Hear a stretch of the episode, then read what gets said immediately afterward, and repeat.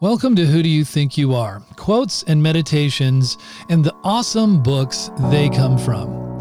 Every day we are trying to live our best life and discover our best, biggest self.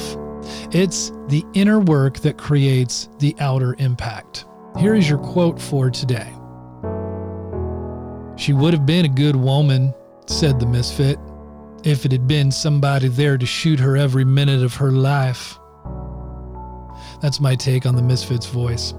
Why I love this quote. First, it's ironic enough that the one who murders the grandmother is the one to make this statement.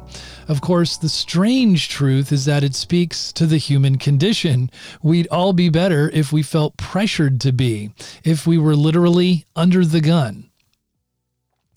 The Collected Works by Flannery O'Connor is the book to turn to when it comes to this famous author who only lived to be thirty-eight, but it has uh, got so much rich, just resonant material in it.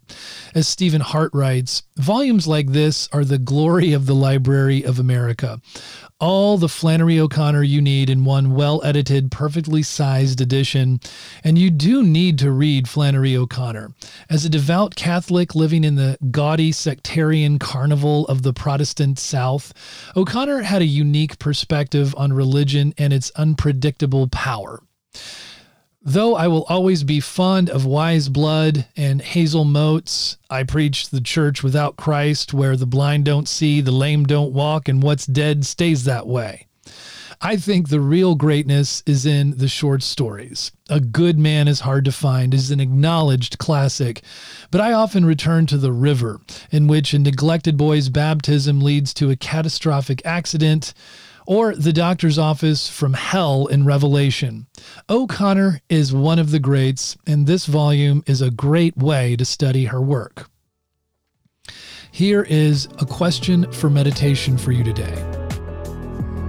If you wanted to change the world for the better in one way, what would it be? We offer books, workshops, group coaching, and other resources at the Big Self School.